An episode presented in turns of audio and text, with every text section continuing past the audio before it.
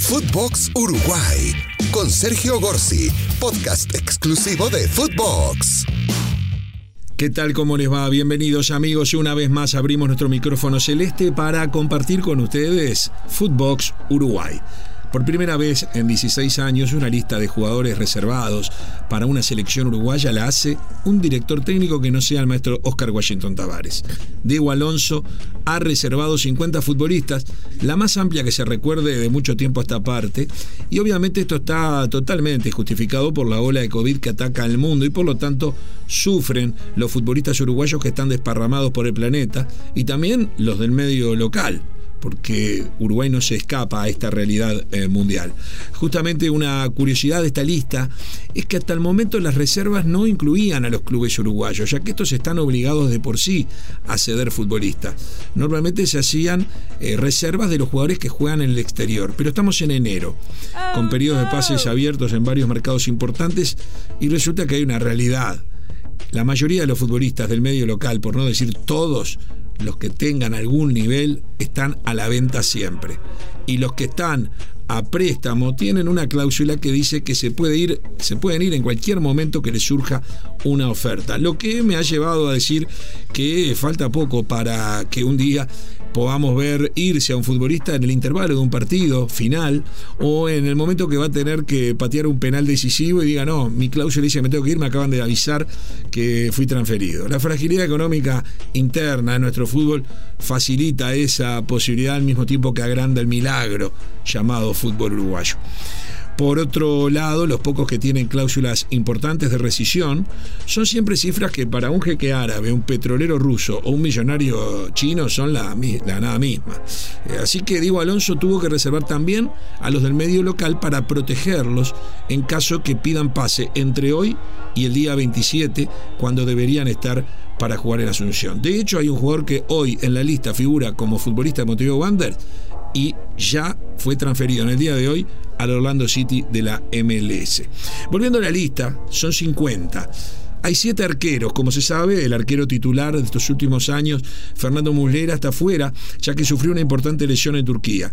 De los siete hay alguna sorpresa, como el uruguayo de descendencia lituana que juega en el Mazatlán de México y tiene 37 años. Aparece citado en esta, o por lo menos convocado, reservado en esta lista preliminar de 50 futbolistas. A simple vista no aparecen Nait Hernández del Cagliari con un problema judicial aún no resuelto, Nicolás de la Cruz alejado de las canchas en River por una lesión, por una trombosis en una pierna, tiene apenas 24 años, tiene un futuro bárbaro, pero habrá que ver cómo evoluciona, y Brian Rodríguez, que esta vez el joven eh, futbolista de la MLS no aparece. Retornos, bueno, pueden considerarse retornos sin duda Cristian Estuani, que está siendo, sigue siendo goleador en el fútbol español en la segunda división con el Girona. Maxi Gómez del Valencia y Cabecita Rodríguez son delanteros que vuelven a ser citados, no los había citado últimamente el maestro Tavares.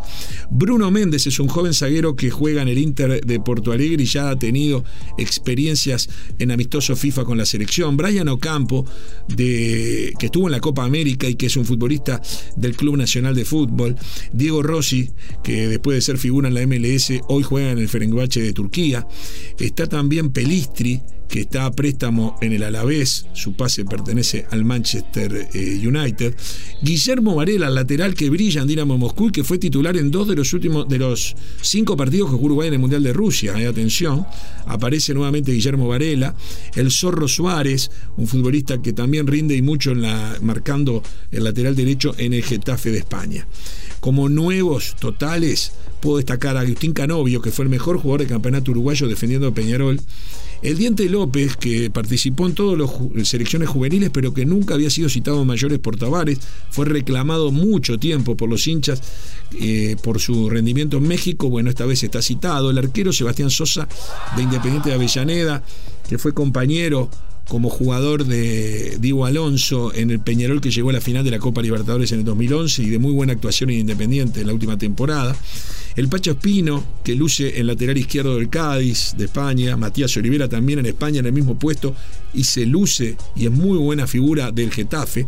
El zaguero Lele Cabrera, de estupendo momento en el Deportivo Español. Martín Satriano, que es un juvenil delantero del Inter de Milán, aún con pocos minutos en la Serie A, pero que tiene una gran proyección. César Araujo, un doble cinco joven de Wander que les decía hoy, este es el caso que acaba de fichar para Orlando City. Y Santiago Rodríguez, que juega en el New York City de la MLS. Esas son las caras nuevas, podría decirse. Entre los ausentes que me sorprenden, más allá de los que están, digamos, lesionados o tienen algún problema, teniendo en cuenta que es una lista de 50 futbolistas, Realmente me cuesta entender que no esté Matías Arezo, el joven goleador del River uruguayo, eh, de notables condiciones con apenas 19 años, y no está en esta lista. Tampoco está David Terán, delantero que hace poco se consagrara campeón de la Copa Sudamericana con el Atlético Paranense, jugador fundamental. Para Peñarol primero en esa Copa Sudamericana y luego cuando pasó Atlético Paranaense fue clave también para el triunfo del equipo brasileño. El resto son los de siempre. Además, obviamente entre los de siempre, con los históricos, Suárez y Cavani, que están jugando y parecería están volviendo, y el capitán Godín y Martín Cáceres, que están separados del plantel de Cagliari y no se sabe qué será de ellos en materia de ganar minutos de aquí al 27 de enero. Obviamente que eh, también están los que habitualmente venían siendo convocados por el maestro Tavares y no da para hacer toda la lista en este pequeño podcast nombrando los 50.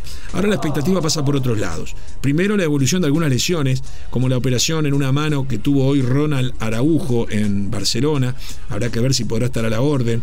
Y obviamente el flagelo de la ola de COVID, que hay que seguirla minuto a minuto para ver finalmente quiénes estarán habilitados para jugar a fin de mes.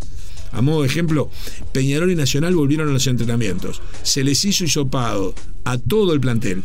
Peñarol tuvo nueve positivos y Nacional cinco en el primer día y se anuncian más casos. Hay otros clubes que pasan por la misma situación. Todo esto en medio de la cuenta regresiva para comenzar con los torneos internacionales de verano que están previstos para los próximos días con ocho clubes uruguayos repartidos en distintos campeonatos que permiten que Nacional y Peñarol jueguen dos clásicos el 22 y 26 de enero y también Defensor Danubio, River Wanderers, Liverpool y Cerro Largo que jugarán de a dos eh, equipos uruguayos, cada uno campeonatos diferentes, recibiendo 11 equipos argentinos y uno chileno.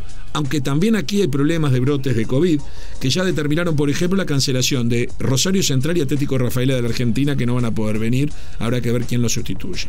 Veremos cómo sigue todo esto. Tanto para las copas eh, de verano eh, para el inicio oficial de la temporada 2022 del 30 de enero entre Peñarol y Plaza Colonia por la Supercopa Uruguaya y también para la doble fecha de eliminatoria del 27 de enero y 1 de febrero. Eh, la verdad, eh, todo es expectativa, todo será como el destino, como Dios o el COVID lo dispongan. Pero todo esto se ha transformado a raíz de la pandemia en una verdadera lotería. Nada de lo que tengamos previsto podemos garantizar, podemos asegurar que se va a poder cumplir. Lo cierto es que Diego Alonso entonces puso la primera lista a consideración de la gente, 50 futbolistas, yo pensé que iban a ser no menos de 40, 50 es una lista muy pero muy amplia, habrá que ver quiénes son los que quedan, los entrenamientos no pueden comenzar hasta que no estén los jugadores aquí. Lo que sí está haciendo eh, Diego Alonso fue entrenar con algunos futbolistas que estaban acá en Montevideo de pasada eh, para que no pierdan forma mientras volvían a sus clubes en sus países en donde están contratados y ya está también designada una selección mixta de sub-20 y sub-17 que eh, se está preparando a partir, se va a empezar a preparar a partir del 10 de enero para hacerle frente a la selección mayor jugando con el estilo de Paraguay de local, o sea, porque el partido de Paraguay va a ser de local para los paraguayos en Asunción el 27 de enero, y con Venezuela en Montevideo, o sea, tendrán que armar un equipo que juegue parecido a una Venezuela que saldrá seguramente a defenderse eh, en Montevideo. Y, esos entrenamientos le podrán servir a la nueva selección uruguaya para, eh, para experimentar eh, posibles rivales con esas características. Ahora sí, señoras y señores, la idea es cerrar nuestro micrófono celeste, muy celeste en el día de hoy, y esperar con toda la expectativa lo que suceda en las próximas horas, en donde, insisto, la lotería del COVID nos tiene a todos, todos en el mismo bolillero. Cuídense, nos vemos, nos encontramos en todas las, las plataformas disponibles con el micrófono celeste abierto aquí en esto que es Footbox Uruguay. Footbox Uruguay con Sergio Gorsi, podcast exclusivo de Footbox.